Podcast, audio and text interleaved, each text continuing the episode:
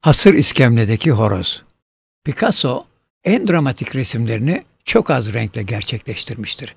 Kübist döneminin birçok yapıtı ve özellikle Guernica örneğinde olduğu gibi. Yıllar sonra bir lamba altındaki hasır iskemledeki horoz konulu bu resimde de siyah, beyaz, gri ve mavilerin yarım tonları ile yetindiğini görüyoruz. Neredeyse tek renkli bir resim. 1962 yılının 24-27 Nisan günleri arasında gerçekleştirilmiş.